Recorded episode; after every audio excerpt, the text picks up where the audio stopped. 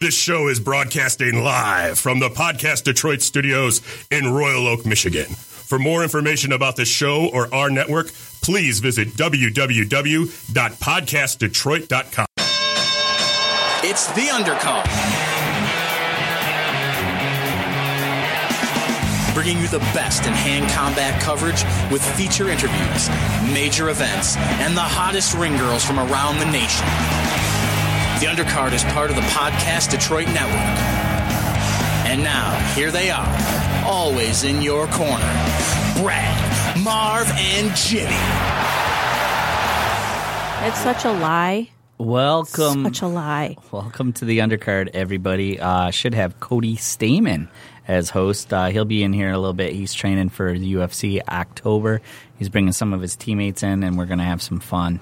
Uh, but it was a big boxing weekend, right? A couple big names in the sport got together and uh, threw down. So we're going to talk a little bit about that. I mean, you know, nothing nothing unusual happened except controversy in the sport.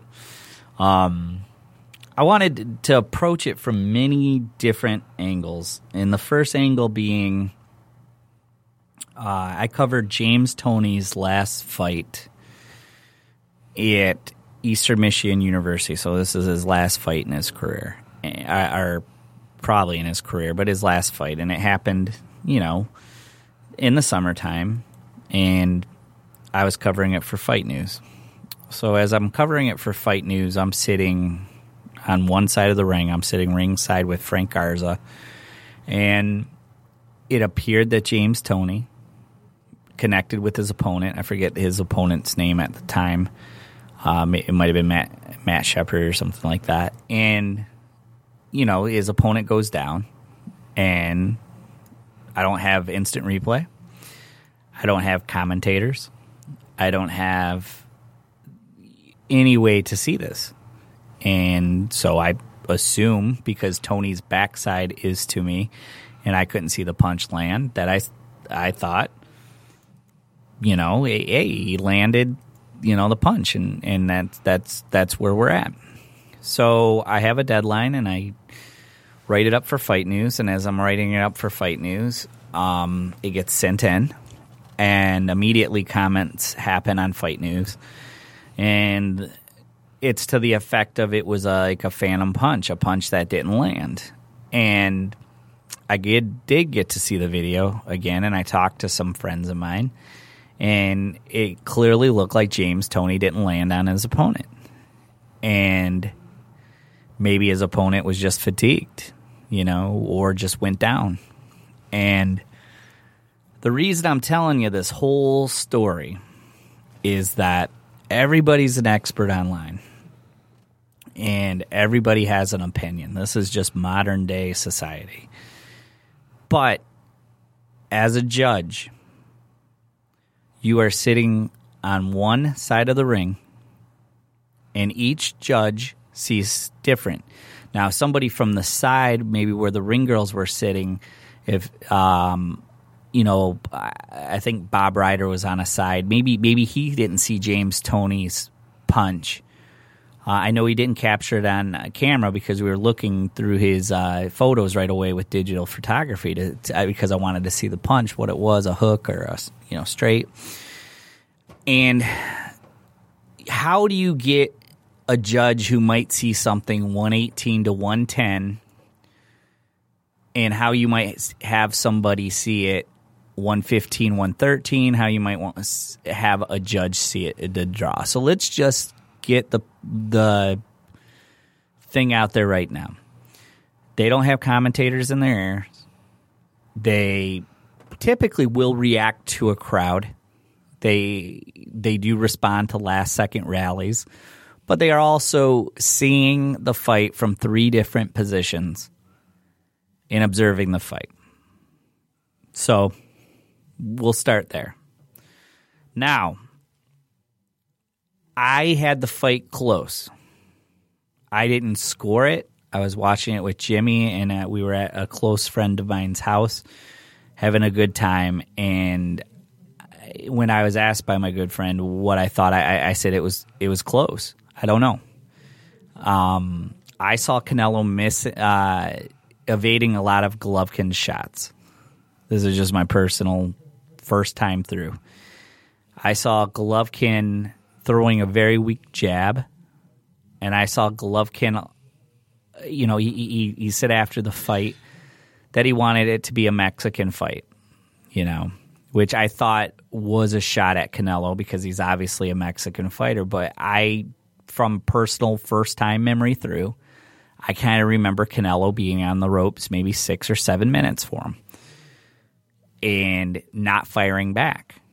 So Golovkin has the opportunity to unload this so called unbelievable power on Canelo.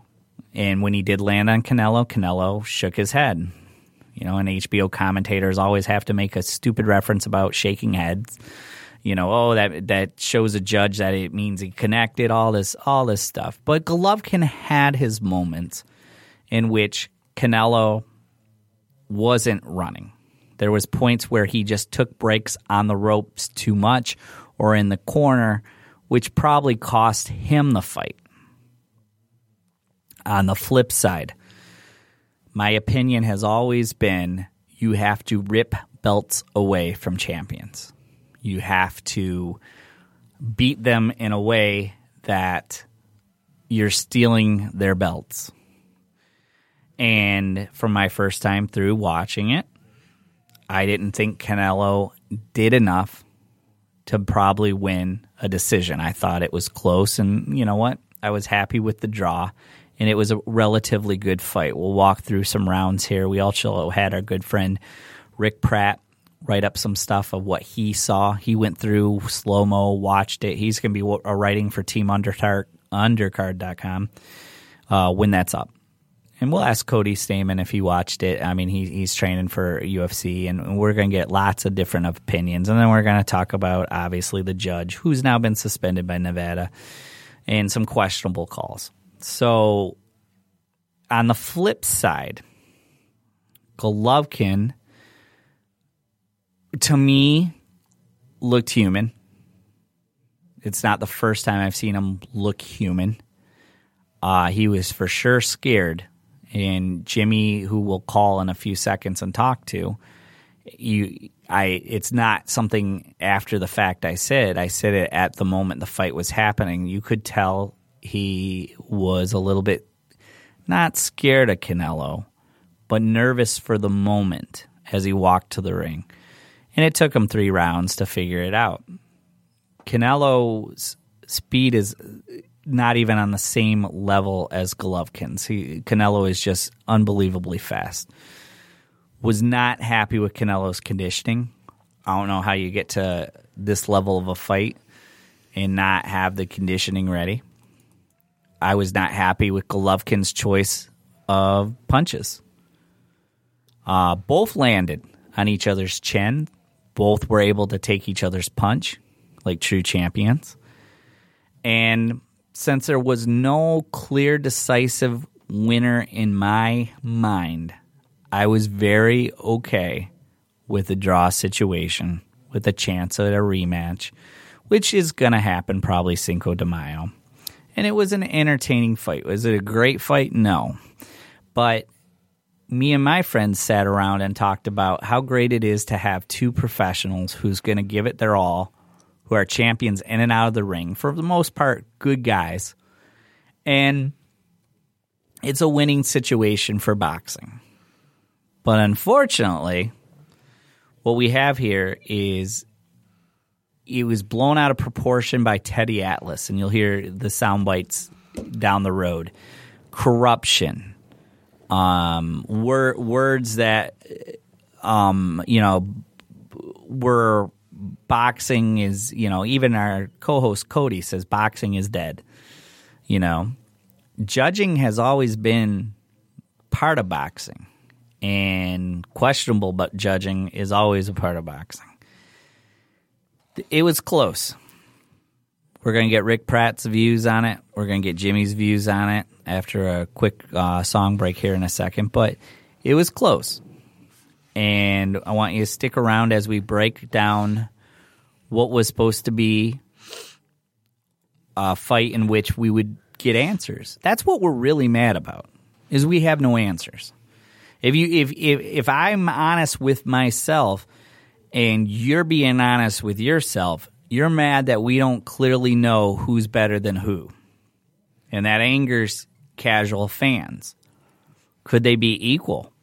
Could it have been as close as a draw? Probably. You know, Canelo took too much time off. But I, I, I can ass- tell you this Canelo wasn't getting lit up like a lot of people thought. And as Rick Pratt went through it, his defensive skills were impressive. And why do we live now in a world in boxing in which if you're evading punches or circling a ring, you're running away from an opponent? That's boxing. That's that in itself is boxing. I didn't see Canelo running away from Golovkin. I saw Canelo circling. I saw Canelo uh, moving his feet, but I also saw him give opportunities for Golovkin when he got in the corner to see what Golovkin offered. And if Golovkin really thinks they're just going to put head to head and go 12 rounds where they just stay within a little circle, then I, I mean, I, I don't know what you want, Golovkin. You want a street fight, and Las Vegas Boulevard is, you know, less than a couple hundred yards away from the T-Mobile Arena. Go fight out there, and that's what you'll get. Canelo boxed. That's what he did. Was he in shape? I don't know. That might be the first time I've seen Canelo not in shape.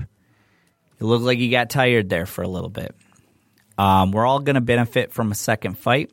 We're going to, like I said, call Jimmy on the flip side of uh, the show. We got started out a little bit slow today. We apologize about that. Cody Stamann and Michigan Top Team will be joining us in studio in a few minutes. We're going to go to our first song break and then uh, break down more Canelo versus Golovkin. You're listening to the undercard, Hand Combat Radio. Welcome back to the undercard, everybody. We have uh, Cody joining us now. Uh, of course, he's training for his big fight uh, in October, UFC. Who'd you Who'd you bring with you today, Cody? I got Munib and Tyler. Oh, do you got his mic up? Hold on, where are you at? Mic check. There, there you are. Mic check. All right, now, now say it again. Who do we got? Munib and Tyler Meadows. All right. How do Al Samani. You could just say Salmani. Salmani. Yeah. all right. Samani. Did you guys watch the Canelo fight? Yes. All right, well, I that's watched what- it today for the second time. Okay, cool. Second time. Uh, what's your opinion? So I went over the stats. I watched the fight. Uh, Canelo actually landed more power shots in seven, seven out of twelve rounds. Right. Uh, but obviously, uh, Triple G walked him down, stuck him with a lot of jabs, landed more punches overall in the fight. I think he landed more punches in like eight rounds, like eight to four, I think it was, or nine to nine to three. But uh, I'm not surprised it was a draw. That's what I said uh, from I the get go. That surprised. What I did you think it when the first time you watched it? The first time I watched it, when the fight was over, I was like, "This is gonna be probably a one round fight." Um, but I could also see it being a draw. Like it didn't. It didn't surprise me. I actually I, I cut out, so I never got. I didn't get to see the decision, and I just saw a bunch of shit on. I just went on Facebook and looked, and everyone's like, "That's a bullshit draw," and I like I wasn't. I wasn't at all surprised. I was like, I mean, this is boxing. right. You know what I mean? I'm not surprised if that happened at all. I mean, you know, Canelo's, what's Canelo, 26, 27? You 27. 27. Yep. So Canelo's 27. 35, Golovkin. Triple G's, yeah, 35. I mean, come on. You know, I think uh, I think it's pretty obvious that uh, boxing isn't exactly the uh, the most straightforward sport in the world. I mean, there's been a lot of suspect calls, and there's a lot of suspect calls in MMA too.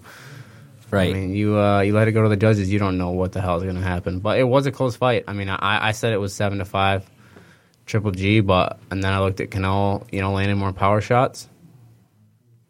You could see that. he was doing more 6'6". damage to Golovkin than Golovkin was doing to him. It's just Golovkin. He just never shows it. You know what I mean? He just Yep. whack him with a hard overhand.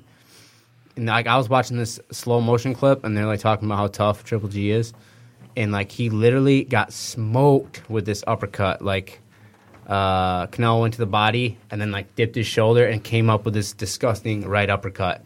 and it hit Triple G square in the chin, like lifted him off his feet, and you could just see him biting down on his mouth guard. And he doesn't even close his eyes or wince. He's just like lands and just starts throwing. Like as soon as he as soon as he lands, it's like holy shit, this guy's a, a, a got a fucking blockhead. Like he's both could take a punch, which was Oh, yeah, great. they- they were both because eating you- shots. Uh, the thing I was offended by, it just personally, and Cody, I want your opinion on it, is you know Triple G. People saying that Canelo ran from Triple G. First off, you you come from a boxing background, right? Canelo was boxing, right? Circling the ring and countering, that's boxing. That's not running from somebody. I also saw Canelo give him opportunities where he just rested on the the ropes and in the corner and gave him about 6 minutes to do something and Golovkin couldn't do anything. I mean, there was opportunities there. They also said that Floyd Mayweather ran from Canelo. They're like Floyd ran from Canelo. I mean, it's a strategy. I mean, Floyd would put his back on the ropes and just lift his front shoulder up nice and high and just block everything. And then as soon as he saw an opening down the middle, he'd plug him. Canelo did the same thing. Canelo did the same thing, except he wasn't as defensive as Mayweather was. He hopped You know out I of the right every time. Yeah, you, he was, saw he that. was doing that Yep. sweet turn in his face, that sweet pivot out. Yep. Uh, you know what I mean? And Triple G just could not find his chin because Canelo was rolling with everything he threw. I only saw Canelo really take like three or four hard hard shots that he didn't see coming. Right. That one big overhand he got cracked with, and you could you could tell it hurt him because he stood there and shook his head, and that usually means, you know what I mean? Ouch, Right. you know what I mean? That hurt. But I mean, he come, I mean, he didn't like he didn't stumble, he didn't do anything. He came he came back firing, slipping and firing. I really like the way I don't really necessarily like the way Triple G fights. No, know I mean? it's he's like boring. a pressure fighter. Yeah, he's boring. I don't think it's. I He's think- not that dynamic. No, no. I mean, he's not. He's not going to be the savior of boxing. You know what I mean? Guys like uh, Lomachenko and uh, I like Crawford. Canelo, Crawford, Crawford's sweet. Crawford, Crawford's sweet. I mean, those kind of guys, like those are the kind of bo- like people want to see that. Mm-hmm. You know, it's like an MMA fighter. It's like GSP. Yeah, Right. sure, he can take anybody down and wrestle fuck them for five, five, you know, five five minute rounds. No one wants to see that shit. You know what I mean? Let's get guys in there that, that want to put on a show that actually give a shit about the fans, not just you know protecting a, a BS record, kind of like what Floyd Mayweather did. Everybody hating on him because you know, he wasn't he wasn't fighting to knock somebody out. He was just fighting to win. Now, if i my opinion is if, if Byrd doesn't score at 118, 110, it's not much of a controversy. It's that score that people have a problem with because there's no way that Canelo won 118, 110. No, hell no. But one one person seeing it 115, 113, Golovkin, one person seeing it a draw at 114, 114, that, that makes sense. Totally and then, fine. you know what? You probably switch out the judge and somebody would have had it Canelo by a couple rounds and it ends in a draw. And this is the way I feel, Cody. You're, you're a champion. Uh, you've been champions for many leagues, right? Canelo, you have to take it away from a champion. I mean, you have to clearly win the fight. So this is why I Same- think it, it's the same shit in MMA. Yep. If it's a close fight, it always goes to the champ. It's- always. it should. I think. I think. Yeah, I think it's even enough that these There's no guys should do in- it again. There's money. In, there's no money in belt switching. You know what I mean? There's money in building guys up, guys that are like champions for a long time. That's where the money is. That's why they say you, you got to beat the champ. You can't have a close fight against the champ. He always wins. Yep. You know and I mean? Canelo having it so close, uh, he didn't deserve to win it. At the same time, Golovkin, I don't think deserved to win it either. Let's do it again. See if there's their their things strategies change, or you know what, they could be just even enough that you know what they're they're bad matchup for each other. That If could they- be true. If they do it again, I mean, I think Triple G being 35, he's going to get older and slower. By May, Canelo is just going to, yeah, Canelo is just going to Get better. get better. You Yep. know what I mean? So I could see Canelo really stepping it up. I mean, and then I mean, there's obviously holes in his game. He shouldn't have. He shouldn't have. He shouldn't have been on the ropes as much as he was. He shouldn't Right. have been getting pushed back the way he was. He should have been circling more. I think that's going to be an obvious thing, and I'm sure he, him and his to- coaches have already talked about that. I mean, Yep. if I'm his coach, I'm like, hey, you can't get backed up by this guy the whole fight. Or get tired. Yeah, you can't get tired, and you can see that the pressure was getting to him because pr- pressure sucks, man. When you're the guy that's being forced to move all the time, you know what I mean. You expend a lot of energy. Mm-hmm. Then he was up, he was up bouncing, and then he had to sit back down and try to throw hard shots, and then get back to moving. And Triple G was just walking forward. You know, it's kind of like Diaz and McGregor. McGregor was bouncing in and out, throwing all these real explosive explosive shots, and Diaz was just walking through everything, getting dropped, getting back up, walking them down, walking them down, walking them down. Like that explosive in and out movement, it tires guys out. And that's the one thing we talked about before you guys got here when you guys were training is that I thought Canelo wasn't in the condition that he should have been for a fight of this magnitude. When when he had the spurts, when his speed was dominating and he was throwing combinations, he would then have to rest for two minutes and couldn't do it Right. again. And at that level, there's no excuses not to be ready for the biggest fight of your career against who's now going to be your rival. Right. I I agree, but how many guys, how many guys in the gym are coming after Canelo? Oh no, exactly. Do exactly. you know what I'm saying? Right. Yeah, you know what I'm saying? You got Canelo, the guy that hits hard. You know what I mean? You're his training partner. You're getting paid to train against him. Are you going to be going after? Are you going to be stepping up trying to knock him out? No, Probably not. No, because you get kicked out of camp. But Right. that being said, uh, Canelo had an opportunity because I thought Golovkin's jab, which is one of probably his best punch, is the jab. I thought it was very lazy. I, I, uh, from the get go, he, he threw it and it it was lazy. He was always worried about the counter, and I never saw the jab do any damage. He's throwing the jab a lot, Right. right? But they're lazy jabs because he knows that if he throws and fully extends, Canelo had the speed that it's an overhand right every time. So as Can- as Golovkin's walking him down, that's the laziest I've ever seen Golovkin's jab. Yeah, it's exactly it's just tapping, tapping, Yeah, I think That's- Canelo respected him a lot early and moved around like way too much. If he would have just stood in there and just did his counterpunch game, he could have like uh, caused more damage early on and kept that pace. Well, he was definitely working Golovkin's body good Yeah. enough that it that it was going to slow Golovkin down. Then he stopped working on the body, which that that to me I, never makes sense. Especially uh, what Cody was saying. You, you, you catch him flush with an uppercut. And he doesn't even flinch. Uh, That's stop, discouraging. yeah, stop stop working on the head anymore and start going down and try to take away any legs. That's discouraging. I'm trying to think. Uh, when I fought that Russian guy in Grand Rapids, Uh huh. I hit him with a flush knee right across his jaw, and like I watched his head, his whole face turn, and it was like a perfect shot. I was like, dude, this guy's going down. He looked at me and smiled, and like that, like like mentally, I had to like back up and like really think about it. I was just like, holy shit, I cannot hurt this dude. And it was kind of like like Canelo hit Triple G with his best shot, and Triple G just looked at him, didn't even blink, and just started walking forward again. And like that's got to do something, especially if you're Canelo and you're used to hitting guys and just watching them hit the ground. Yeah. Like you just hit the guy with an awesome uppercut, and this dude just looked at you like, "What, dude?" like that. I mean, that that will break you mentally. I mean, I don't care how tough you are. You know, you hit somebody as hard as you can, and they just stare at you like, "They, what, what, bitch?" Uh, we're going to call Jimmy up here really quick and uh, finish up our talk with uh, Canelo and Mayweather, and then talk a little bit of Michigan top team here in a, a second.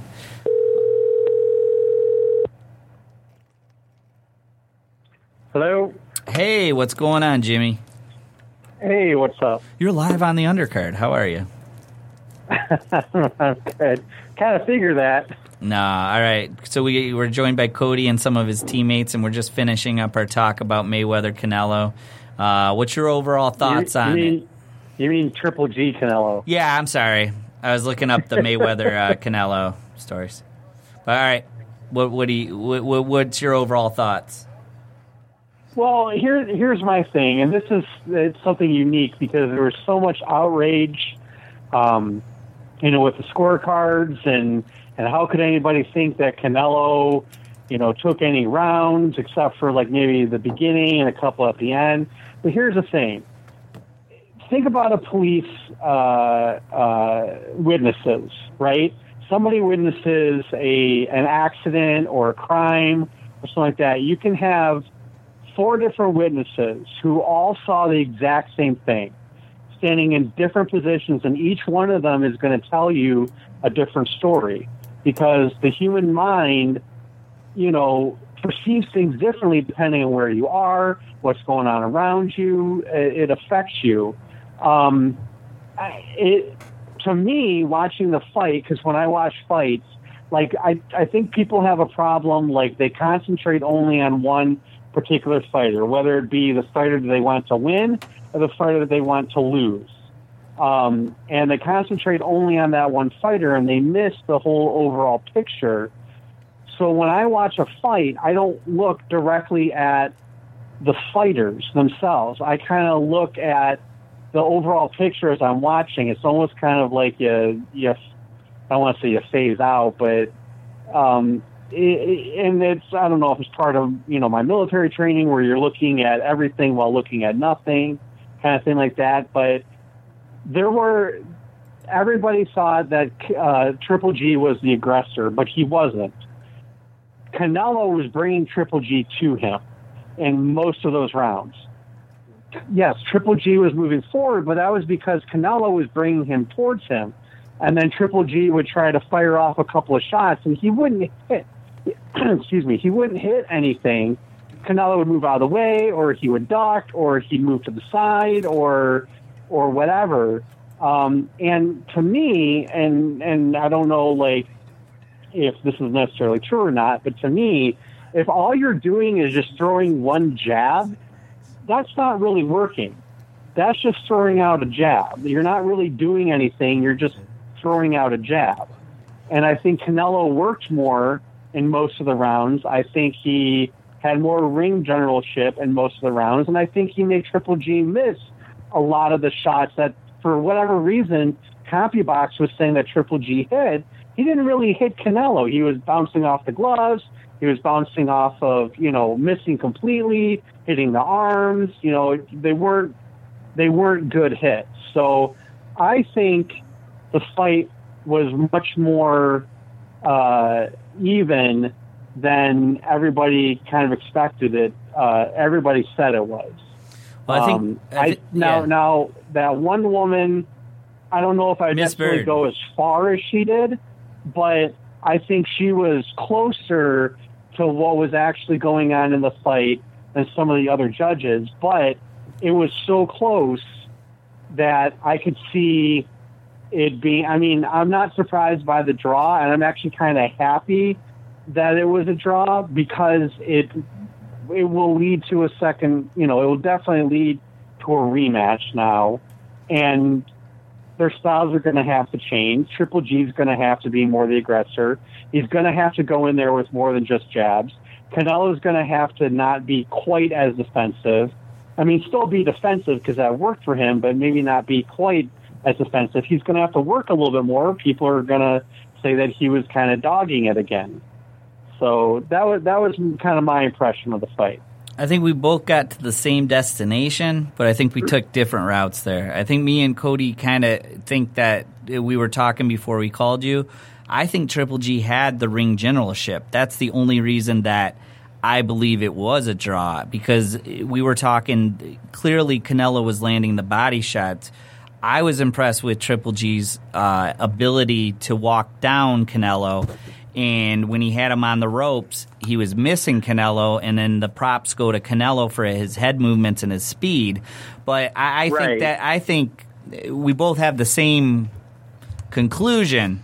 It's just we got to it differently. I thought Triple G's ring uh, generalship is the only thing that got him close in this thing.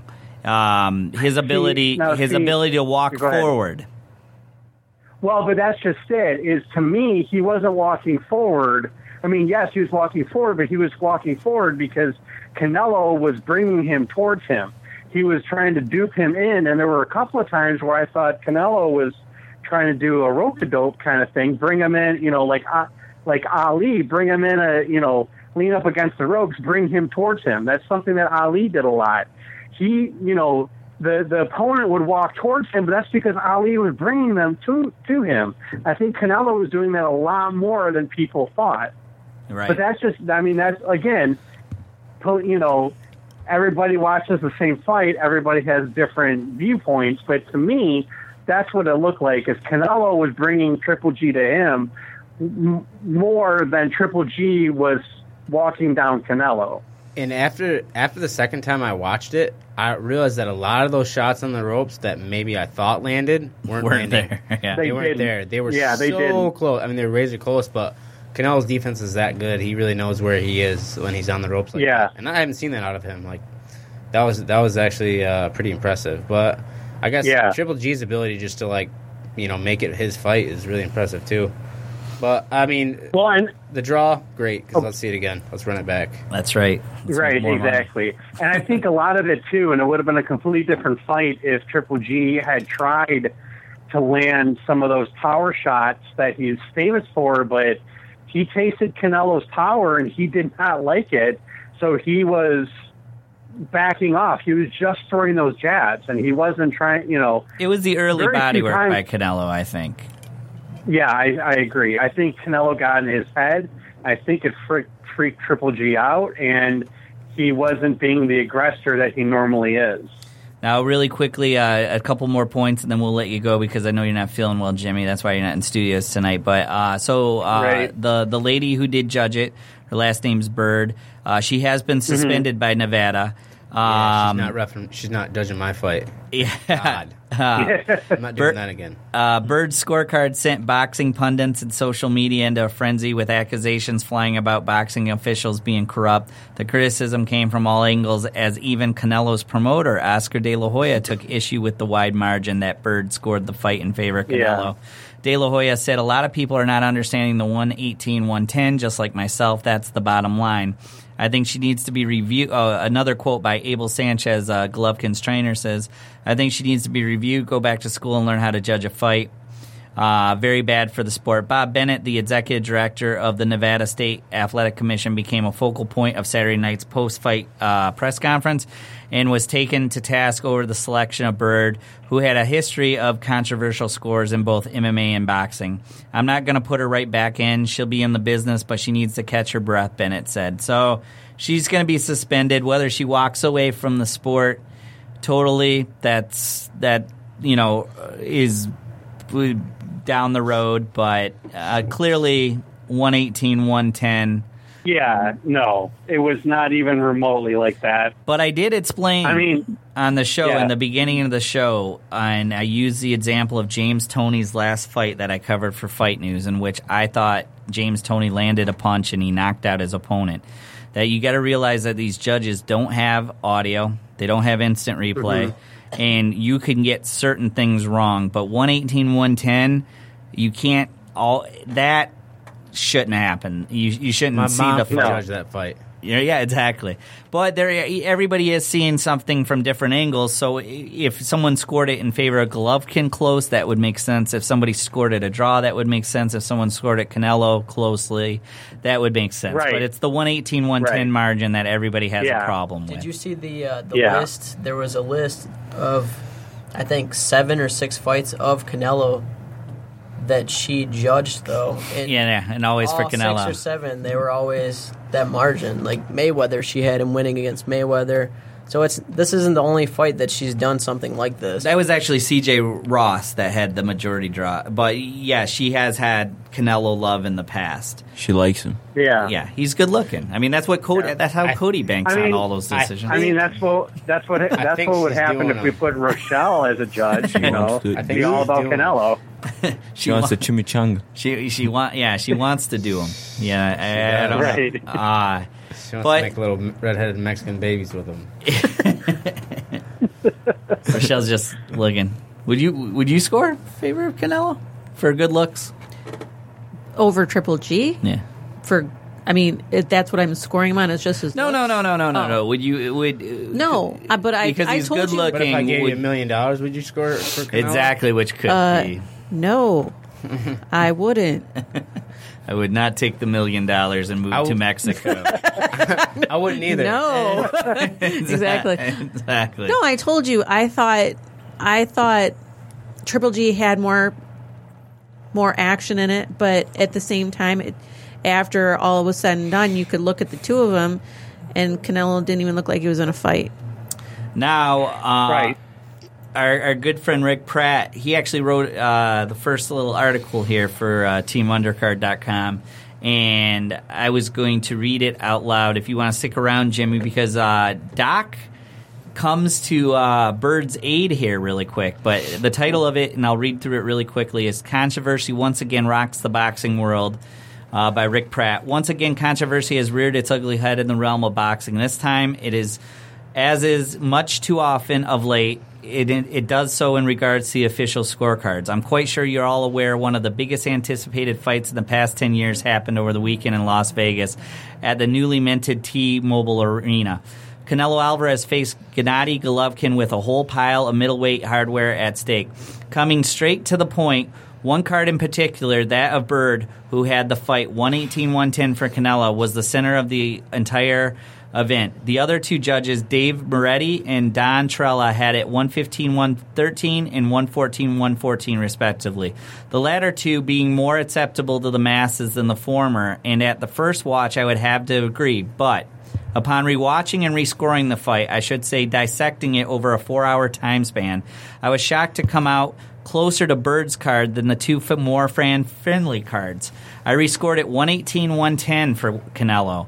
Now, before you get your panties all bunched up, let me say to you my scoring technique, which is, is about as solid as one can be. The way I scored the fight in the first punch is land that the fighter is winning the offensive portion of the fight. The opponent must do more offensively to take the lead away. Second by second, punch by punch, the lead can swing back and forth, ultimately ending in the hands of gloves, as it were, of one combatant. Then you have defense. Who's protecting themselves better? Who made their opponent miss via slipping or blocking more shots? Then you have who's actually uh, dictating how the rounds progress or ring generalship, who is making the fight proceed in the manner they are controlling. And remember, one can back up the draw of fighter forward intentionally, but most people are clueless to the possibility and simply see it improperly. All that said, the fight had a couple more interesting things to pay attention to the camera angles. Much of the time when Triple G was throwing, not when Canelo was on the ropes, the camera was looking over Canelo's shoulder. I had to replay those exchanges multiple times, and many of those punches that people perceived to be landing were catching gloves or arms. I based this on where Canelo's arms actually were when the punches were thrown, and said punches appeared to have landed. Not something someone watching the fight progr- progresses even considering. Most of those punches ultimately were not scoring blows. Also, in the middle and later rounds, when Canelo was allowing Triple G to get him backed up on the ropes, it truly he was doing this so he knew he was winning, and all he had to do was defend well. As he did, making Golovkin miss more. Then he connected and continued to move out now and then and shoot some solid scoring blows which he did at will and many times to overcome any sort of offensive lead Golovkin had at the time. See my scoring method above. Let's just say round by round, exchange by exchange, and punch by punch, my scorecard was flipping around and ultimately swung in the direction of Canelo Alvarez. Despite the utterly ridiculous numbers that CompuBox was putting up, I pay no attention to those incredibly inaccurate numbers and haven't for years now. But I digress.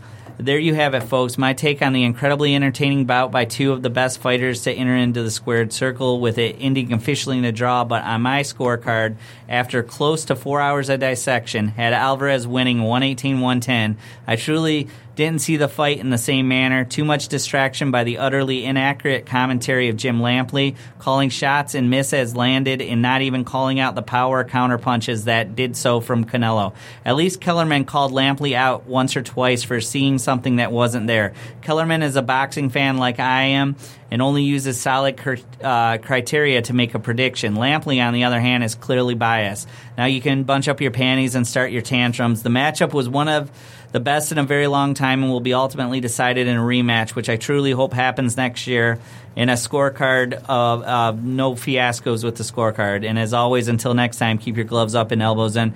That was uh, Rick Pratt's take. He actually rescored it like Byrd scored it. What do you think of that, Jimmy? Yeah. Well, and, and I mean, and he said that he and the commentator spent, you know, sucked. By the way, did you you heard yeah, the commentators no, I right? I never, I I, never pay I attention to that because bias. It, I and, turn it off. and never, it never, ever, ever. When I watch a fight, I never see what the CompuBox box says. I'm like, you know, no matter who it is, I'm like, no, that didn't happen. No, that he didn't land that many punches. No, he didn't land that many punches. And the biggest, the biggest uh, thing, and if you ever actually go back and maybe go like, you know, um, I don't want to say uh, second by or line by line, but second by second of a lot of Mayweather fights, it's the same thing. CompuBox has Mayweather landing so many more shots than he actually does land because it looks like he's landing because he's throwing punches, but none of them are actually hitting their opponent. Like I would say, for every five that he throws, only maybe two of them actually hit his opponent, but then they give him five. So I mean, he's busy. He looks busy, and that's why they they do it. But it's it's a terrible system, and I think it makes the audience bias on on what they're watching. Now, I didn't. Again, I didn't uh, break down. You know, like Rick Pratt. Uh, you know, I didn't spend four hours going through it. You know, second by second or Why not, Jimmy? Why not? Why not? No, I'm joking. Because I have a life. Hey, oh, oh, oh, Rick is gonna come after you now, dude. That, that- that's a shot. That's that, that's that's exactly what Golovkin did when he says, "I thought it would be a Mexican fight." Cody, No, Rick can you is imagine? just dedicated. yeah, can you imagine somebody telling you that I thought it would be an American fight, and you're an American sitting across from him, and he's from a different country? That's a fucking insult. And like, if people are like, "Oh, Golovkin took the high road," that's a fucking shot at your, you know, fucking gonads, there, dude. We're not Right, taking the high nobody- road. Nobody shoots at my gonads. No, I'm just kidding. I didn't. I just. I, I didn't. I just didn't have time. I mean, I didn't even have time to rewatch the fight. I'm going completely off of what I saw on Saturday night. Okay. Um, uh, let's see. Let's see if you can hear this, right? And and and fuck me too, because I I, I think um, I'm in a predicament where I can't get out of this sport. But Teddy Atlas warned everybody that's in the sport because he's been in it for 40 years. He says. Uh, he he's a lifer. He has to stay. But here he clearly says anybody involved with the sport of boxing should get out because he was outraged about the decision a lot more. Let's see if you can hear this over the mics. What did we see? How, how does this happen? Look, I can take 10 years, and it's been years and years of the same garbage, the same trash. I have no choice. I've been in this business 40 years of my life. Where am I going to go? I got nowhere to go. But if I did, I'd get the hell out of it. I'd get the hell out of it. I'm sick and tired of watching these fighters that put everything on the line. They get in the ring, they come out of the ring with less of themselves physically than they had when they went in. And this gets done to them by a bunch of cowards at ringside that never took a punch in their life. I'm sick of it.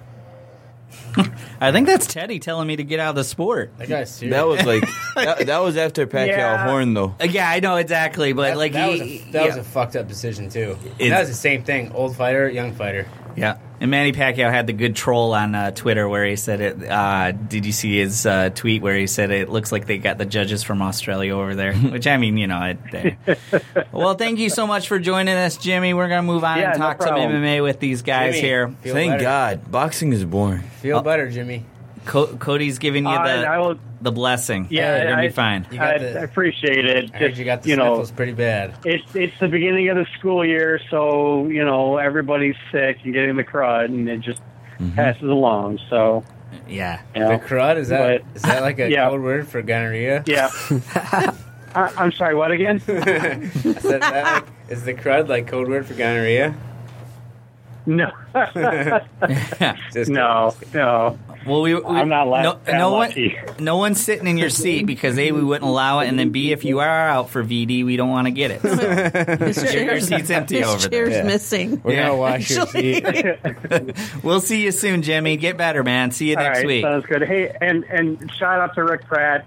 Just kidding with you, buddy. I love you. Oh no, you probably started war. Like I, I, I watch your back right now, dude. He's, uh, no, no. I, I, I thought it was cool that he, he judged it 118, No, and, I, and and that's great that he he was able to to do that, and that it's because he when I remember when the the fight happened, he was all Triple G and how dare they, and it's rigged, and don't buy another pay per view because you know all stuff like that. But I'm really glad that he had the opportunity to really sit down and analyze this fight, and it completely changed his viewpoint. So that's actually kind of cool. So All right, that's The good. only thing I can Yeah. watch for All is right. porn.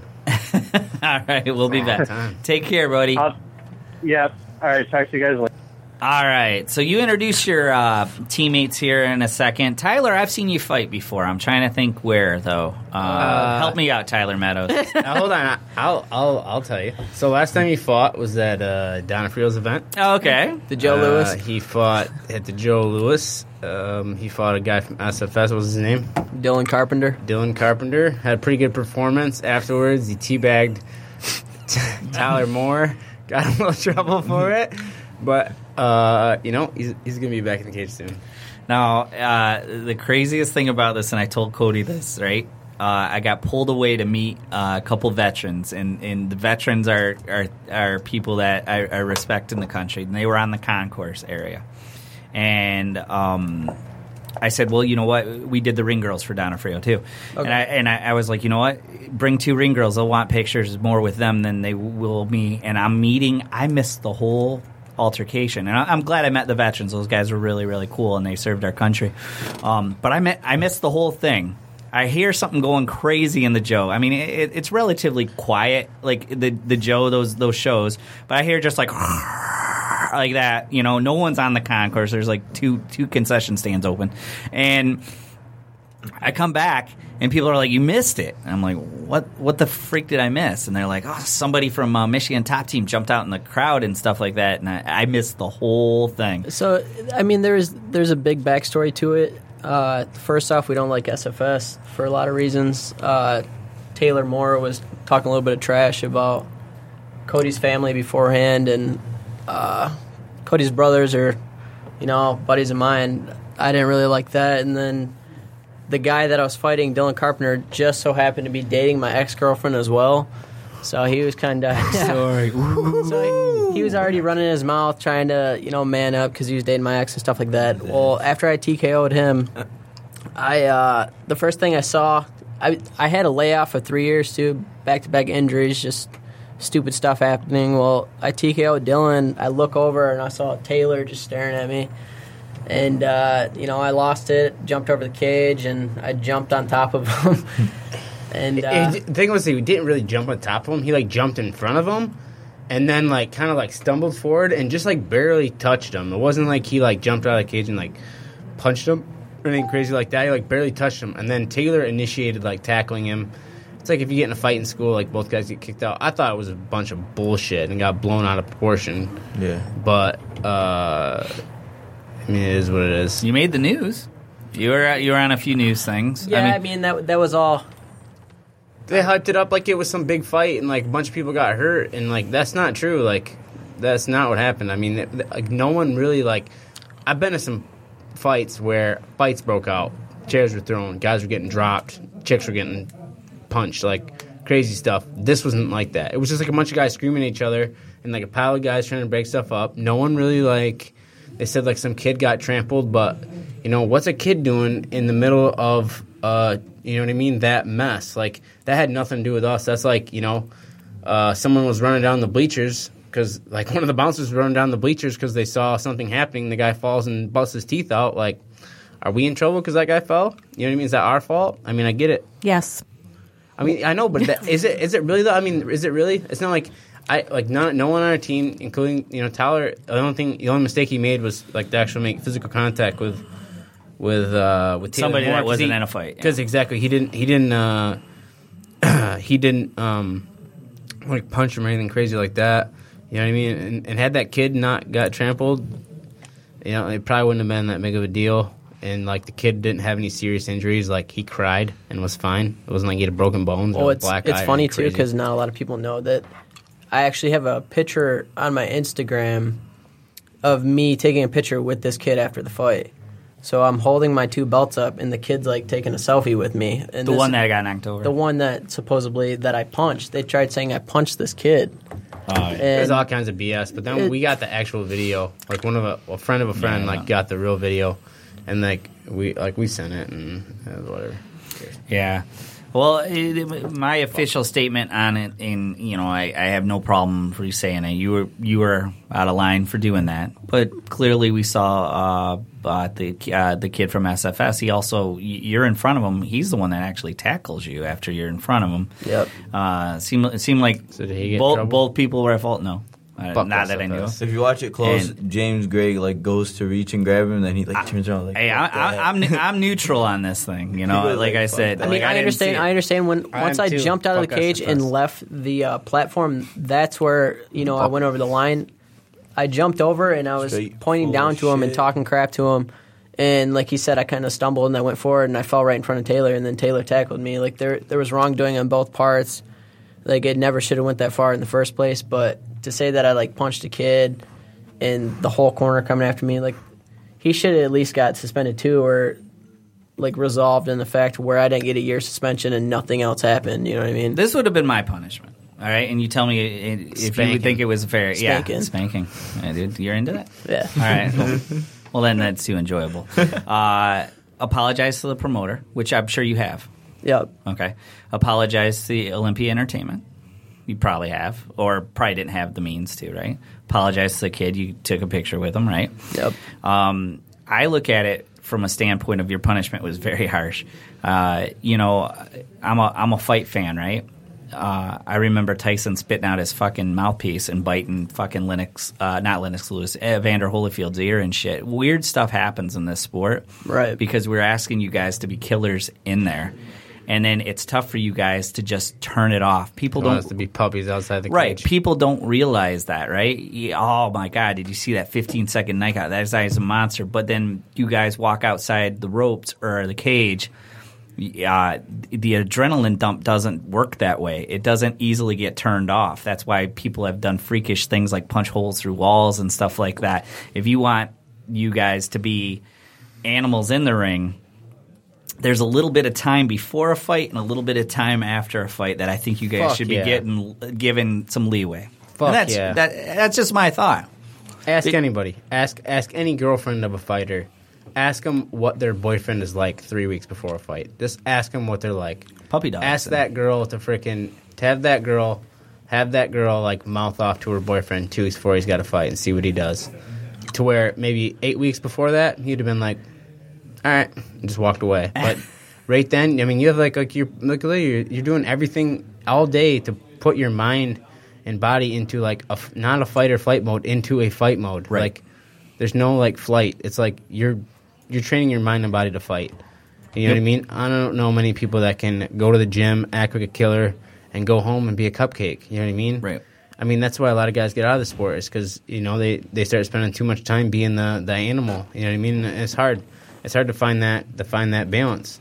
And I'm speaking for a lot of fighters. I have talked to a lot of professional fighters, and a lot of them retire because like they can't balance everything. They they just start getting like a little bit crazy, and maybe it's getting hit in the head. Maybe it's just like having to be a killer all the time, you know. But it, it makes you a, a little a little nuts. And Adrian Broner is a guy that I've uh, obviously because of Ohio, I've, I've met him before. He, he's given exclusive content to the undercard and stuff. So I'd, I'd say our professional relationship was good.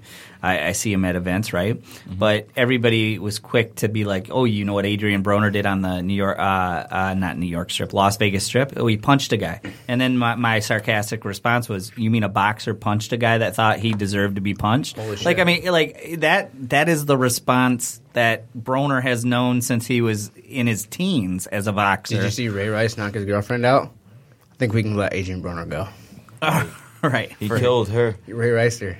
Oh, don't say that. Don't. We don't. We don't to. But I mean, that's that's the difficult balance as you guys have is that you guys become, you know, killers by definition and, and, and monsters in the cage, and it is tough to turn it off. You know, um, your your your one goal is to you know dismantle your opponent, but at the same time you're you're on that gray edge where somebody says something in the crowd that's probably not the best time to say something to a fighter on the way back after a decision or even after a victory, you know? Because everybody's everybody's an armchair quarterback.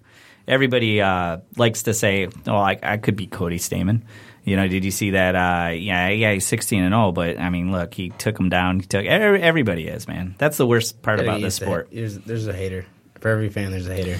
And there's always a guy that knows how. Like, I mean, if you notice, I didn't say how Golovkin could have beat Canelo or how could Canelo could have maybe beat Golovkin, right? Because I don't know. Those guys are athletes beyond what I ever achieved and will ever achieve.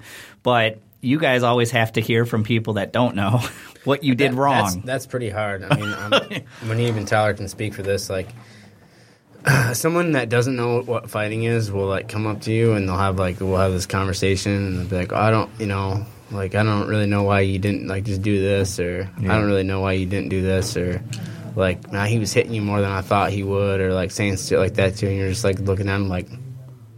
Hmm, yeah, I don't know why I didn't do that either. like you can't be a jerk. You, you know what I mean? You want to be nice to everyone, but man, some people just don't realize what they're saying to you, and that's like, like athletes really don't get as much respect as you think. Nope. You know what I mean? Like you think that you're like, oh man, like people treat athletes great. Well, I learned how people treated athletes when I went. Uh, I was at like this after party for uh, Faber when he fought um, Scotty Jorgensen, and like uh, where was it? It was it the night night light club, night nightclub, light nightclub, Light- light Let's- nightclub. Yeah, let's try that. Whatever the fuck it's called. But uh, like people were like grabbing his shirt and like yanking him into pictures and stuff, and I'm just like watching this happen, and I'm like, dude, he's gonna blow. You could tell like he was getting upset. Like this one chick was like tugging on his his corn roll, was like ch- chugging it. He was like going like his head was getting pulled, and I'm like watching this, and I'm like, holy shit, these people Yep. are savages. Like pushing people out of the way, like you're trying to have a conversation, like someone just like puts their arm around them and like shoots a picture up, and I'm just like, man, people just they just don't give a fuck. They have no respect. like they don't respect them at all. And it's like, no, that's what it's like. That's really what it's like. Plus, you got to deal with the public that doesn't give a fuck or, or, or doesn't care about the consequences that want to get you guys in fights outside of the ring because all, all the time. um, Yeah, a, your buddies. A, it doesn't hurt you guys, but B, you guys get suspended, or, or or even worse, you know, you guys could face criminal charges when you guys do mess these people up. So you're you're always dealing with those people everywhere. Your buddies, your buddies. That's why I don't really go out with anyone that I don't like really trust and know well. Like, That's why we don't hang I- out. Yeah, guys, see what- They think guys, no, no, no. Guys I grew up with, yeah, like like like ran, you get some random guy to be like, well, I'm with a bunch of fighters. I'll start a fight. It's like, Yeah. I don't do that. You're on your own, dude. I got people hitting me up from We're like not- four years ago. We're not that good of friends. like, hey, can you help me fight somebody? Like, No. no, motherfucker. Well, you got a hitman business. How much going. money you A got? ni- a nice. They, they like hit me up like, hey, can you help me beat somebody's ass? I'm like, dude, we haven't talked in four years, so no. Good luck. Good luck. Yeah, fight them yourself. So Tyler, what is officially your status? And we'll move on to your teammate next uh, next to you here. So uh, are you still suspended, or you got Officially, something? as of right now, yes, I actually went and had a meeting, a private meeting with the commission. How'd it go? Uh, I s- slipped him some money under the table, and uh, I slipped him some money, and uh, my suspension's up February fourth, which is exactly a year after the fight. Okay. And then uh, in March, I think it is. It's I'm pretty sure it's March or April. I'm fighting for uh, KOP. Mm-hmm. So uh, hopefully I can rematch Dylan, maybe get Taylor Moore. Uh, there's a couple other people in Michigan I want to fight. It's going to be my debut fight as a professional. So other than that, right now, just training, helping these guys out as much as I can. Water under the bridge. Right. And uh, uh, tell tell me something about your teammate to the right. That uh, what, what makes him a scary guy? a scary guy. Uh, he's tenacious, man. Real good cardio. His striking's pro- he's probably one of the best strikers I think in Michigan personally. He has uh, real crisp striking, elbows, knees, kicks, everything. He's real quick.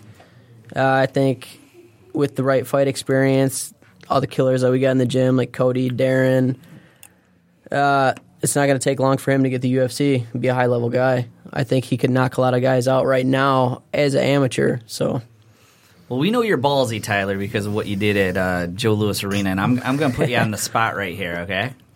okay. You got some killers in your gym. You got Darren in there. You got Fish, Fish. Um, I want you to rank, and you, you can't get out of this. Okay. Who who's who the fucking best is? Who's number one? Give me number two. Give me number three. Give me number four. At top team? Yep. Can't get out of it too, and they're gonna they're gonna remember this forever. And just don't say Cody because hmm. Cody's here either. Yeah. Because I'll make sure Darren listens to this and Fish too. Shit.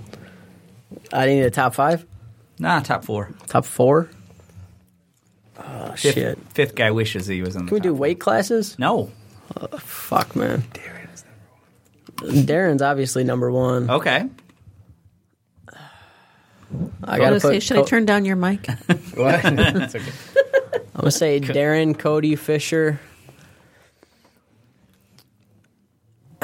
Man, I, I don't know. Ozzy, maybe. Bazzi. We got. I mean, it depends on who's there, who's who's getting ready for fights, who's putting work in. Because there's so many. We have so many talented guys. We got Cody. We have Jared Brooks. Like Bobby Nash was there tonight. You know, we have all these guys that are. It had to be guys that rep the, f- like the Michigan top team flag. Mm-hmm. And Jared and Bobby don't. Yeah. Both fucking great athletes, and we're glad to have them. But they don't like they're not they're not in the gym every day. Right. Good I mean, top, Good top three. I got I got to put like the OG top level guys are Darren, Cody, and Fisher. You know, those are the guys that really got the group together because it used to be me, Cody, Darren, uh, Mo, Oz, like just random ass guys, and we were driving around to Fight Club. You know, like s- sparring every day, begging people to come out to the gym to get work in. Dude, I'm telling you that that's one of the smartest answers I've ever heard here because a, a you went PC on that. I'll tell you why because you're, you're not you're not going to go wrong picking Darren because Darren was through, first through the door for you with UFC, right? Yep. And then you go Cody second, right? Because Cody is in the UFC, and then Fish deserves a chance to be there, but he's not quite there yet. Dude, I, a little politics in your answer there, dude. We got Don't a lot of don't- good I- guys, though. No, no controversial picks there, man. Any day you can get beat up. Oh, I believe Like that. any guy in there, you just have a bad day. It might just yeah, you might get cracked by somebody that you don't even know. Yep, Daron. That, Yeah. that you, I mean, that general public doesn't know. We know them, but you know, what I mean, just like some random, and a couple amateurs that are like getting really good, and it's like you gotta be on your toes. Or they The, could- be- the best thing I could compare our gym to, like I don't want to compare us to another gym, but if I had to, it'd be like a Team Alpha Male esque type situation. We have so many like good guys that are either in the UFC or even not in the UFC. Like we got amateurs that could give anybody for you know a run for their money. So it's, I think it's uh, here in a couple years, it's going to be a gym for a lot of top level guys. I saw a change in you guys, God, two years ago. Um, I, you know, always respected you guys, but when Kara Rowe came in and started working with your guys' a striking two years ago, Yeah. you guys became a different team. It was noticeably different right away. Uh, Kara Rowe is somebody that I, I've respected for forever, and I know she's one of the toughest fucking coaches out there too. Yeah, like you know, she comes across as the pretty, pretty blonde, you know, when she's ring announcing and stuff. But I've seen her coach too, and like you know, uh, if you're late, you're in deep shit. if you're if you're not giving your hundred percent Been there. effort, she'll make you do it again until like you're puking in a bucket and then you're doing it again. Uh, I noticed the difference, and it was at a Battaglia show where all of a sudden your guys is striking. I mean, Daron always had it, Right. you know. Uh, Daron, Daron with the karate background was always a vicious striker, but I noticed overall as a team, you guys became good with Kara Rowe joined your guys' team. Now I don't know to the extent she's still involved there. I know she's there, there- but there, it there, did change like, twice yeah, a week. Yeah, it did change you guys as as strikers. That you, your your striking was elevated. It, it, Mm-hmm. it was very impressive. You guys always had like the wrestling and stuff like that. Would I mean? Would you would you agree, Cody? You were around. Yeah, I mean, Kara, she cleaned a lot of stuff up for all of us. She, uh, she's critical, man. She doesn't like. I mean, there's not. There's. I've never left a practice with Kara where Kara was like, "Wow, everything you did was perfect." She's always got some critique. She always leaves you with something that you did right and something that you did wrong. And then as soon as you start doing that thing right, she goes back. She finds something else that, that another hole in your game. You know what I mean? So mm-hmm. she's constantly like building you up, breaking you down, building you up, breaking you down, and that's what you need. Like you see, a lot of coaches are like yes men, like oh yeah yeah yeah, everything's good, perfect, perfect, perfect, perfect, which is cool because it, it hammers your ego, but it doesn't make you a better fighter. And you know what I mean? Uh, Kara Kara makes you better. Like you can't like there's no cheating it. Like she won't. Doesn't matter who you are. Like she'll tell me that I fucking suck. Like every day. You know what I mean? Oh, that's terrible. What the hell? Oh. You know what I mean? And she do the same thing to Daron, same thing with Need, Tyler, anybody. You know what I mean? She'll she'll she'll she'll bag any of us, and like not a lot of people will do that. And I think one oh, one of the reasons is because she is like a technician, but the other reason is because she's a female. Like, what can we say? What can we do back? You know what I mean? Like, I think a lot of us would have a really hard time if it was a dude talking to us like that. Right. You know what I mean? Like, I I mean, personally, like, I actually thrive under that. I want a coach that like is really, really hard on me, like military style, mean to me. But uh, I think a lot of people like, well, like the ego would flare up. You'd have a real hard time with that. But I mean, everybody like respects Kara. Like, you know what I mean? Like, Kara can talk however she wants to us. It's amazing. Like, she, she just like dogs on us, and like everyone's just like, okay, Kara. You know what I mean? And, like, it's wild. You She's just- a great coach. Really but she coach. brings brings out the best in you, and that's the most important thing. That's what you need. That's what you need. Yeah, she's a she's a gem. Now I gotta ask uh, Cody's teammates here. Uh, tell us for the people that don't know.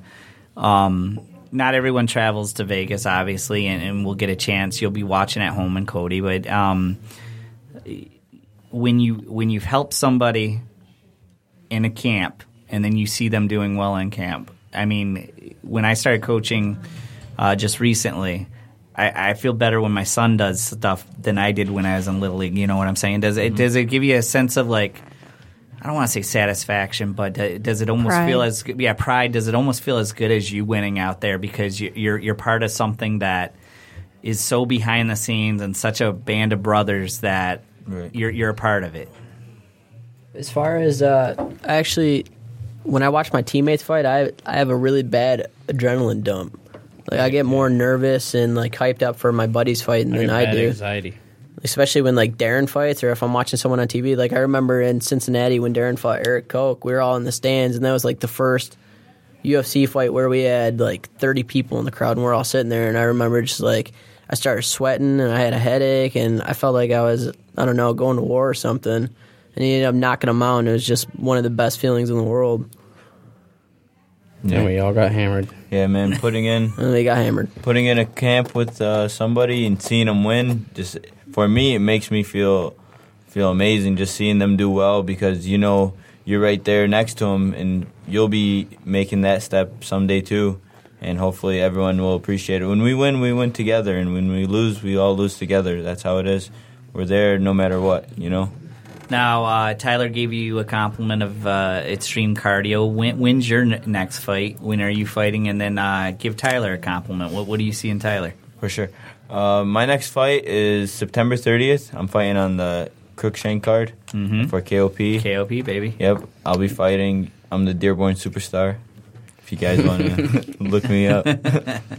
yeah, so it's gonna be a good fight. I'm rematching Dakota Ash for uh, the KOP title, amateur flyweight title. I'm gonna put his lights out and then celebrate it. Uh, my teammate over here, Tyler, me and Tyler, like we've been trying to kill each other since we started at the gym. Uh, the guy's just tough as fuck. Uh, he's got like a real, real crisp style. He can mix in his takedowns with his punches and kicks all, all very well. He's good at everything. He's one of those guys who's athletic and he's good at every part of MMA. So it's good having a guy like that to go with, who gives you that look because that's like he's like complete fighter. You don't even have many guys like that in the UFC who are just good at everything. So having him uh, on my team, I can drill anything with him. So if I hit him up, hey, let's drill jiu-jitsu, let's drill wrestling, boxing, uh, kickboxing. He's got it all. So it's good to have him with me. And uh, this uh, rematch in KOP, what, what's going to be different about this rematch? And uh, is this this the one to, you know, end any conversation Right. with this guy and move on, or Yeah. So last fight was a real weird fight. Um, I don't like making excuses. It was on me. I came into that fight pretty heavy, uh, cut a lot of weight, and you know how that is for a guy cutting weight. My endurance wasn't as wasn't where it should have been during that fight. It was also really weird. Like uh, the ref like gave this guy like three minutes between every round to recover.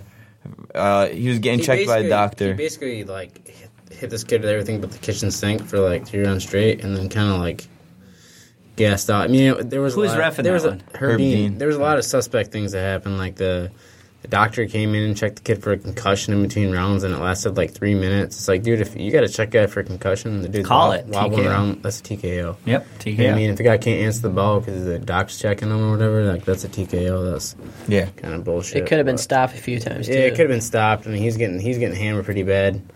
I mean, the kid, the dude is. Right. It's not good to be an amateur that you know eats shots like that. But If I was his coach, if I was his coach, I would have I would have thrown in the towel. The difference this fight is I'm coming in a lot lighter, a lot better shape. This is like the best shape I've ever been in, and I've just had like five months away from fighting, where I've all I've done is work on everything. It's really come together this camp, working with Cody and Daron and Yeah, but even I everybody train together every day. every day. So I've been getting a lot better. I got better at everything, like wrestling, jujitsu, whatever situation I feel like I'm going to be in this fight. I'm confident he's not going to be as good as me. Now I got to ask you guys because uh, Brandon McLaughlin would would occasionally train with you guys, but he's got a fight with Yeah. Mo. Uh, did that end on good terms, or did it not end on good terms? Because typically, uh, friends don't fight friends. So it's uh, it's actually my fault that Brandon's not coming to the gym anymore. Uh, I mean, I don't. I love Mo, by the way. I, I- I, think I- Mo that that's a great fight for Mo.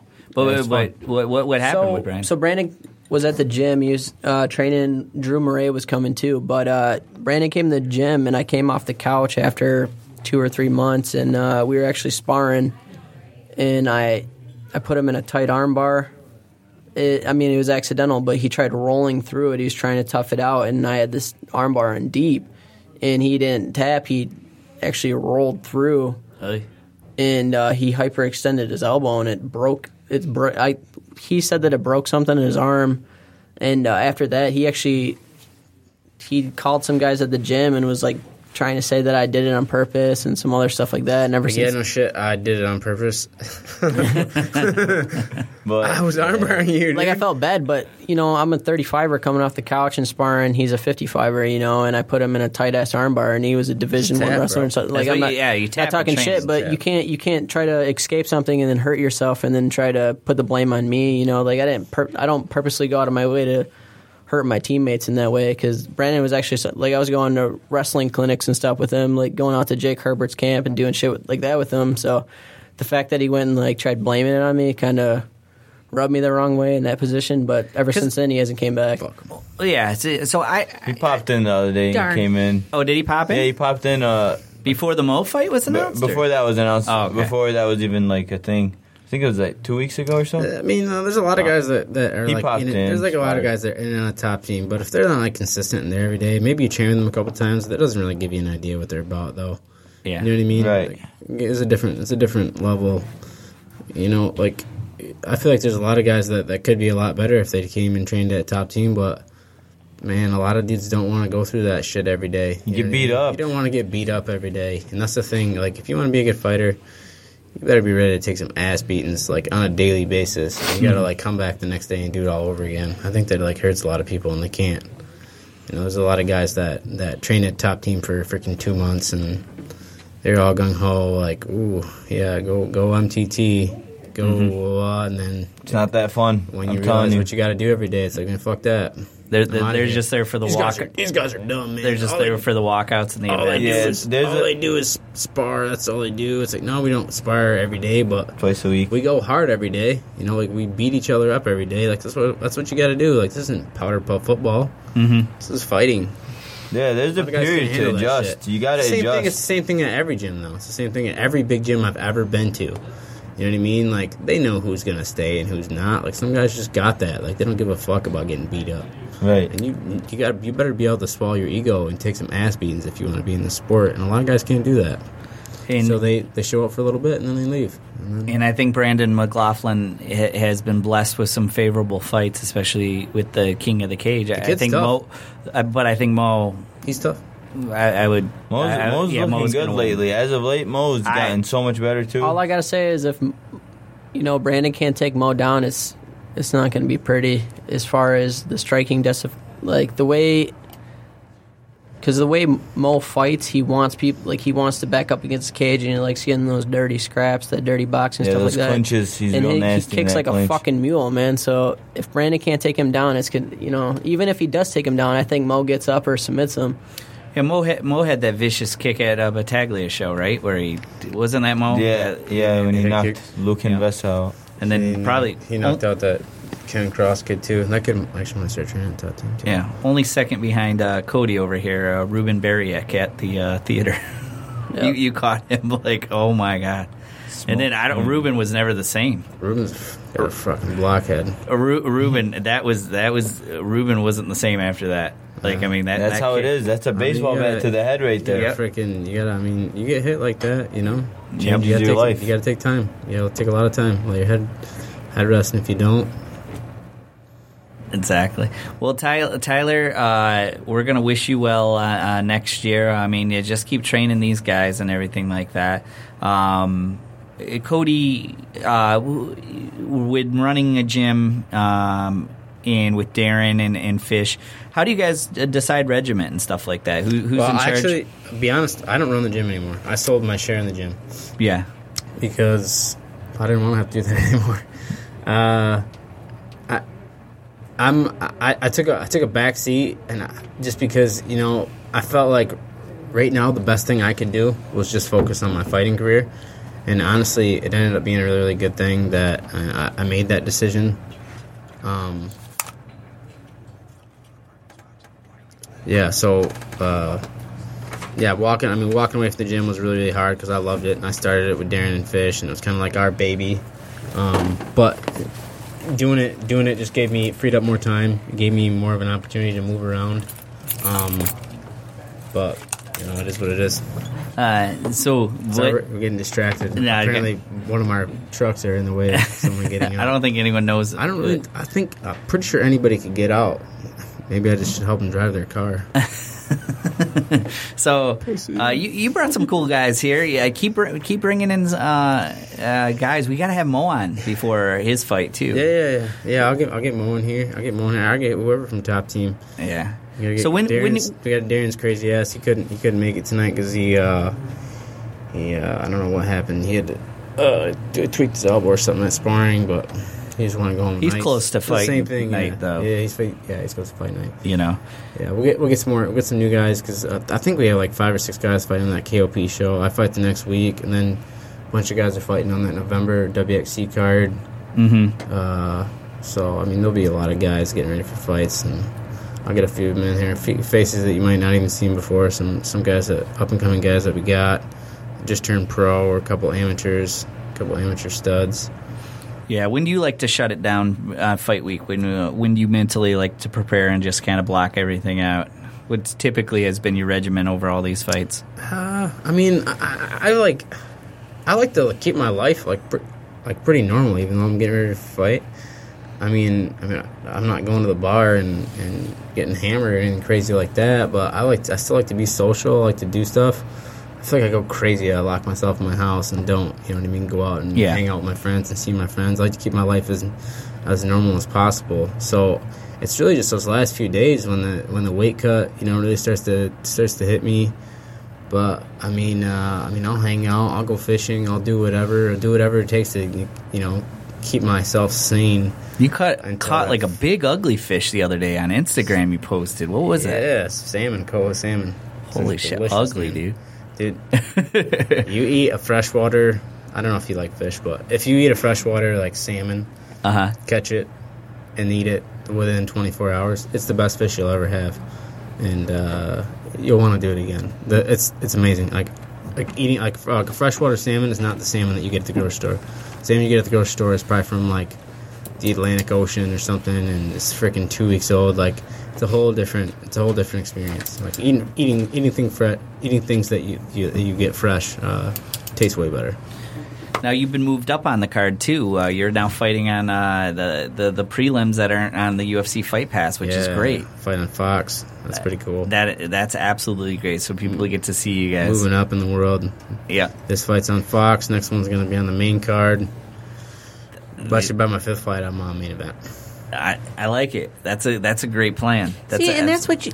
From you're the only one that I can think of that from the very moment I met you, you already had that vision in your head, and you've Yep. actually achieved it. Yep. Oh, So yeah. I don't, I don't, I thought about all this stuff. I don't doubt anything that you say that So, you're going to do. I had an interview today with like the, like the with the UFC, and like this guy was asking me a question. He's like, you know, I see a lot of guys getting the UFC and really talented guys, and I see them get there and they freeze up and they're kind of like unsure. He's like, I didn't really see that with you. He's like, you were talking shit. He's like, for a guy that was on eight days notice, I don't think I've ever seen that before. He's like, well, you know, what was that about? And I was like, honestly, dude, I've seen this happen in my head so many fucking times. Like I've thought about this. Like I'm like a big like law of attraction Yep. type guy. You know what I mean? Like you Get know, what you put out there. Conor McGregor does it believe, too. Yep, believe to achieve type guy. You know what I mean? And like I really do visualize the things that I want, and I think about them. You know what I mean? Like one of my things has always been uh, my post-fight speech. I literally I recite it every day for the whole training camp. I think about it, what I'm going to say. So by the time like you know when it actually happens, like I'd already thought about having that post-fight speech with Joe Rogan. Like I knew exactly everything, every single word I was going to say every single word. I knew exactly like, and I said it word for word, just the way I thought it would happen. And it's crazy to see that stuff unfold like that. You're like, holy shit, man! Maybe there's something to this. Yeah. I mean, you gotta believe in it when it happens. Yeah, and so you're, you've been working on thanking Rochelle for just all her uh, gratitude and love over the years. You know, shout So out to I want some lasagna after that fight. you are we are having a lasagna party, and I'm I'm trying to think. Uh, I want to have a watch party somewhere at a bar for you too. Yeah, I mean, Uh, especially so be, um, um, you know, in the Detroit area and stuff like that. I think it would be cool, like an undercard kind of thing. That would be and then if you're not too mentally channeled, channeled in are you guys week, gonna? Are you guys gonna come to the uh, the KOP show? KP, I'm gonna try because I want to see That is- Daron. That is a drive. That is a hike. That yeah, I've been trying to hook up with Matt. Like uh, we we, we trade. I, I've actually never met Matt. You never know, met Matt? no, and we Matt's we a good dude. We talk They back and talk forth all the time. We Just- talk all the time though. We're like Man. pen pals. We talk. I talk to Matt quite a bit. Matt's a pretty social dude. I mean, he's, Yeah. a, he's a friendly guy. I mean, out of the guys in Michigan, you know, I really like Matt. I really like Joe Battaglia. You know, there's there's some there's some really good. We're fortunate in Michigan. We have some really, really good promoters. Matt actually. Uh, so when I got my suspension, I haven't. I didn't even say. I don't even think one word to Matt besides "What's up?" when uh, I was cornering Manib, and this guy fought tooth and nail for me to get the suspension lifted up. Like he's actually the reason I was able to get that meeting with the uh, commission. Nice. Like worked everything out for me. Called like twenty times the next day. Like worked everything out for me without even like actually knowing me. And that was just so I could fight on a show. Like he's he's a great guy. Yeah, we. Uh, I, th- I think we really started to bond right before the Jones Cormier thing. We both we both said you know Jones and and everybody was giving us hell about the Cormier thing, but then we both dropped the soap on it because Jones did test positive. So now we've been taking it, Yeah. taking taking it up the butt like every Everybody's on whole- steroids. That whole thing with Jon Jones was bullshit. He's I mean, not on steroids. He was on steroids on a Dick pills. on a steroid that was a known for beating blood test. Like, oh well, he passes blood test. Like, look at the do some research, figure out figure out what Turinabol, tur figure out what that steroid that steroid was made. And I did a ton of research on this. Did we talk about this? Yeah, we talked show? about it last did, week. yeah, I was just talking about how me and Matt, like we we were like high fiving each other, like hey hey hey, and then all of a sudden like this comes out now. It's like oh, I was getting. I was getting P tested by the guys at USADA, and uh, like I was having this conversation with them about like steroids and stuff, and like I was like I was just trying to make small talk, and they they I thought they like they probably had a newsletter and they've been like briefed on the whole Jon Jones situation, and I'm talking about the steroid and like I'm saying all this stuff and like I just got finished like telling her what supplements and stuff I take, and she's like, "Is there anything you want to tell me?" Like, and I was like, "No, no, no, no." I'm like, I'm talking about Jon Jones and like I'm like talking about this. I wasn't. I was. I was just after practice. I wasn't thinking what I was saying. I was just like, man, you hear that Turinabol story that Jon Jones took? Like, you know what I mean? It was like beat, like beat the, it beat the blood test, blah blah blah, all this stuff. And she's like, well, we were testing your pee, and like I didn't even really realize that she was like trying to like say that you know like she's like, so did you take Turinabol or whatever it's called? And I was like, no, I'm talking about Jon Jones. she has no idea. She didn't even know, and then I like had to go through this big backstory about Jon Jones and this big scandal. I'm like, no, I mean, you- no, my, pee is clean. Like, Yeah, exactly. Run it, run it three times. This one's good. This yeah, one's good. This is a good pee. Don't worry. yeah, that. Yeah, we talked about it last week. That that motherfucker could have probably beat Cormier without that. Yeah, could be anybody, but once you, yeah, it's a mental thing. Once you start taking stuff like that, you think you need it, you get Damn it. on it. Or you know, maybe he was, maybe he's been on steroids this whole time. He's been juicing this whole time. Maybe some Ah, part of his part of his weight cut. You know what I mean? Who knows? Well, you think about it. So the Gustafsson uh, fight that was pre, I think UFC with their their. uh, yeah, USADA, I think that was pre. Yeah, it was. was. Where he was just- where did all the That's my Brazilians go? favorite fight. Yeah. Where all the Oh Brazilians my go? God, is that the truth? Where that are all the the truth? Brazilians at? Where are they? Because at? they can't. Oh, they Yeah, the. Brazilians fell off after that. Right, and we Where'd talked they about go? Overeem. Like Overeem was a freak of nature. He, he looked like He's a, still good though. He's still a stud. No, no, no, no. He, he he's Physically. better now He's just off than the, he hor- the horse meat. Right. We, he Yeah, looked like right. a he looked like a WWE wrestler before. He looked like Horse me. meat. Yeah. Now he looks like me with a little bit of a beer gut, but he still fights. It's awesome. you It's know? funny is how Brock talented guy. just like juiced up to the gills and came and fought, and he's like, I don't give a fuck, and tested See that? positive. That's that that I hated. He dude. looked like Johnny Bravo You in should that get fight. fucking sued. Like, it, they, Yeah, like, the he guy shouldn't that have got fought, paid for that shit. The guy that My he fault. fought should should get some kind of compensation or get his fight purse, or he should get sued for his money. I mean, that's BS. yeah. I mean, and that's what the anti-doping agency is all about, making sure shit like that can't happen. Well, how the hell does Jon Jones fail a drug test and fight a fe- week later? I mean, I don't know. Because you want to know why? You want to know why? You don't get the results for weeks. You know what I mean? Like I just peed last week. I probably won't get the result till a week before my fight. Yeah. You know what I mean? Like, And you might get tested at a fight week too. oh, I guarantee I will. Well, mo- I will. I oh.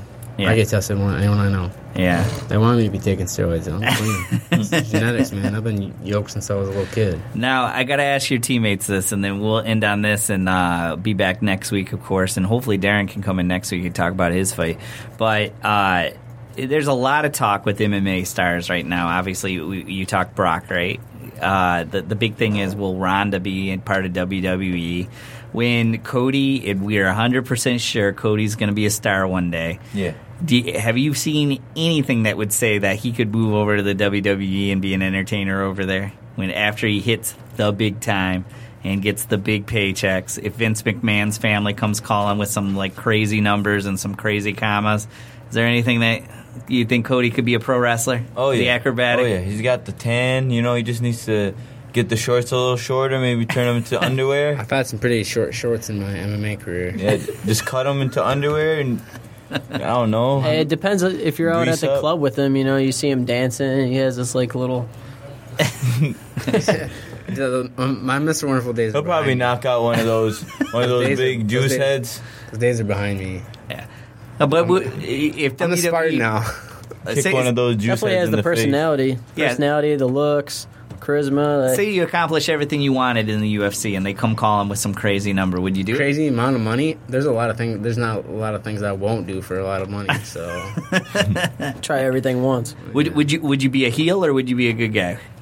I don't. I don't. You know, I've never even watched it. Heel all day.